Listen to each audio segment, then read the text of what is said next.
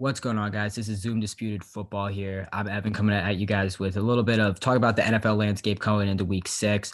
I do want to point out I am recording this uh, on a Tuesday, which is a little bit before the Titans Bills game. So we're not going to have anything from that. We're just going to talk about some of the big stories in the NFL through this past week. Uh, first off, week five got kicked off with the Bears beating the Buccaneers. And the reason why we did want to talk about this game is because I feel like this game perfectly illustrates who the 2020 Chicago Bears are. With their team, they have a good enough defense to keep them in a game against just about anyone, but a bad enough offense that they will keep pretty much any opponent in the game with them. And what I mean by that is, you look at the Bears, they're four and one. They could very easily be one and four, zero oh and five. They kind of rely on winning these nail biters because they don't have an offense that is capable of blowing many teams out. And they've so far they've been able to win the close games. Any game that's really been in their grasp, they've managed to win. They probably should have lost the Lions game. We're trailing for most of the game. They probably should have lost the Falcons game. We're trailing for nearly the entire game, but they found ways to win. And I think that's valuable. But I do think there is definitely there are definitely some limitations with this team just because of their offense and especially because two of the biggest problems I see with that offense, I don't really see changing. I don't really feel good about their quarterback position or their head coach, and more specifically, who that head coach is as a play caller. I think you have to be honest with evaluating Nick Foles, and he's in his ninth year through. So as we're in eight plus seasons, we can see that he's had one really good regular season and two really good playoff games. Other than that, the rest of his career would suggest he's a below average quarterback, and I don't think it's fair to hold this guy to the standard that he's going to be who he's been for a very small portion of his career and hope he becomes that guy in Chicago. And I do think they have it, like I said, they have a good enough defense that it will keep them in most games. And I don't think Nick Foles is a completely incapable quarterback, but I just don't see this being a team that can do much more than maybe make the playoffs, potentially win a game. But I don't see them as really threats right now in the NFC. Uh, the probably the biggest story from this week is the injury to Dak Prescott, and it's just it's just really a tough thing to watch. Really gruesome injury, and you just got to really feel for the guy. And that's the whole danger of playing under the franchise tag. I know a lot of fans give guys grief because they'll sit out practices and hold out because they want when they're on a franchise tag. And that's exactly why you do it because you like having that insurance there in place. No one plans on getting injured. Dak has never missed a game in his career, hasn't been injured yet in the, his NFL career. And, but it's things like that where that's, you can't prepare for that. That's a completely freak injury. And you just got to feel, especially because of how well Dak was playing this year. Not saying if he wasn't playing well, it would make it a, a better situation. But I just think you throw that into the, the fact that he was probably going to get the extension he was looking for based off of how he was playing. And so there's a lot on the line for Dak there. I don't know if it does affect the Cowboys as much just because they could still win the East because the East is a complete train wreck. And even it, even if they do win the East, which I would have said the same thing with Dak as quarterback, they're just not their defense is not going to be good enough for them to go very far. And they maybe could win a playoff game or so, but just there are too many holes in that roster. I don't think Mike McCarthy's a great head coach. I, and I wasn't mad at firing Jason Garrett, but it was more so frustrating that you fire Jason Garrett and replace him with a guy like Mike McCarthy, who has very similar limitations as a coach. And so I going forward with this team, the defense is still a mess. The offense has some talent, but the offensive line's not as good. So Zeke isn't going to be as effective. Andy Dalton's a quality backup. Uh, and like, and I don't think you need high level quarterback play to win this anyway. But I think the real thing you worry about is a guy like Dak, especially because the Cowboys cannot get. I don't think the Cowboys can give him the extension until they see him play again.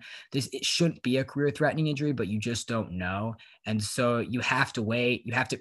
You have. I don't think you can possibly pay the guy as much money as he wants without seeing him throw again. So there's going to be a lot that goes on there. Definitely won't be back for this season. Could be an opening day starter next year though.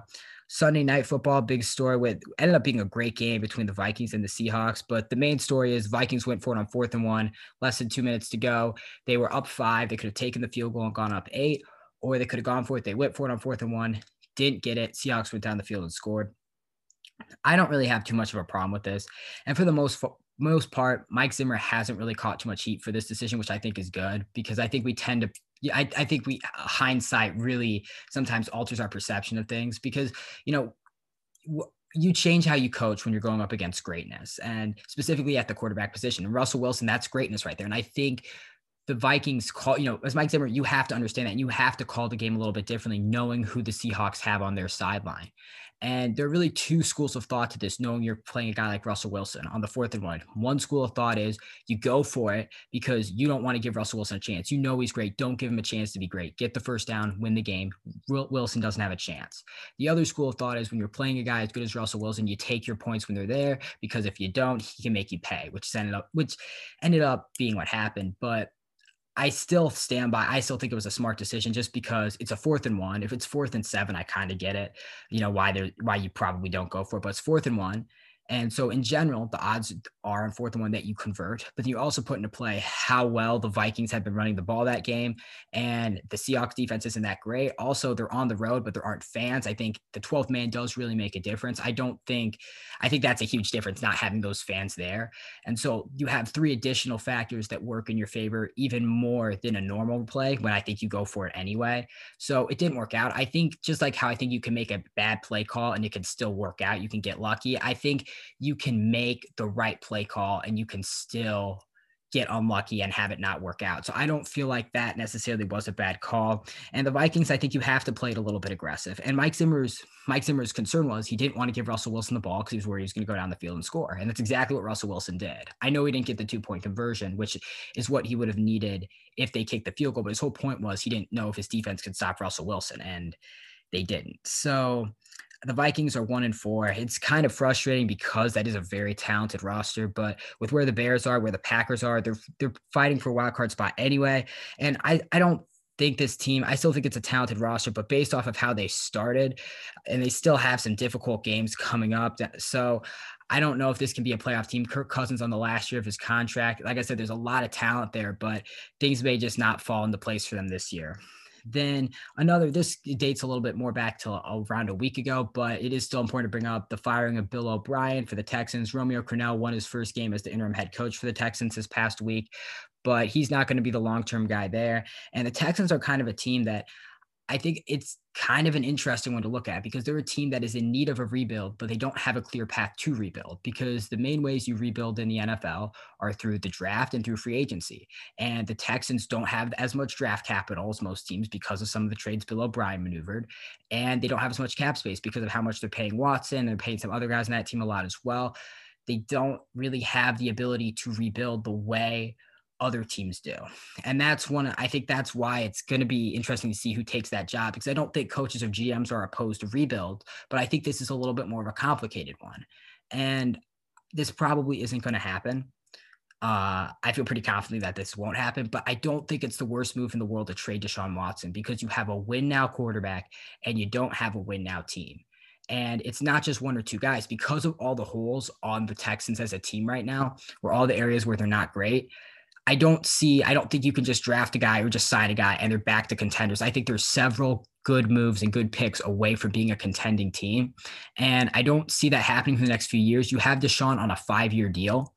And so you have him for the next, I don't know if he's going to be if he's going to be able to play for a good contending team at least for a couple of years and who knows because rebuilds can take a long time. They're not overnight. And understand the texans were a team that was just in the playoff they were just in the playoffs a year ago and won a game in the playoffs but with some of the moves o'brien made just this past season and with the um, giving watson his extension that also limits some of the signings they can have i think there's a lot of holes there on that team. I'm not sure exactly what they're going to do. Just watching how they play, they don't really seem to have much of an identity. They had a little bit more of that when they had a guy like DeAndre Hopkins. And I do understand their schedule is brutal. Like they started with the Chiefs, Ravens, and Steelers, and even the Vikings, who I think are a much better, they're a much better team than the record shows. So I don't think it's all hope is lost, but I do think you you might consider trading a guy like Deshaun Watson just because you can acquire a haul for picks, and there's just not much value in having a win now quarterback when your team isn't in a win now mode. I think you wait to see how they finish the year, but you could get a lot of picks from that, and it would make it a lot easier to rebuild because you're not on the clock because you do have to really try to get things together really fast because you know Watson's only there for he only's on the contract for the next few years, and if they don't rebuild around him the way that he, that helps him, then I could see him wanting to get out there and not play not play in Houston anymore anyway. And another story that's this has kind of come out in the last day or so. Uh, Jets are shopping Le'Veon Bell. I don't think this is huge news to anyone. I think we've understood from the start that was always a weird pairing, uh, Le'Veon in New York, not just because Adam Gase didn't really like him, but just because running back, the running back position depends a lot on the offensive line. And you hear the saying system quarterback a lot, and there are a lot of those.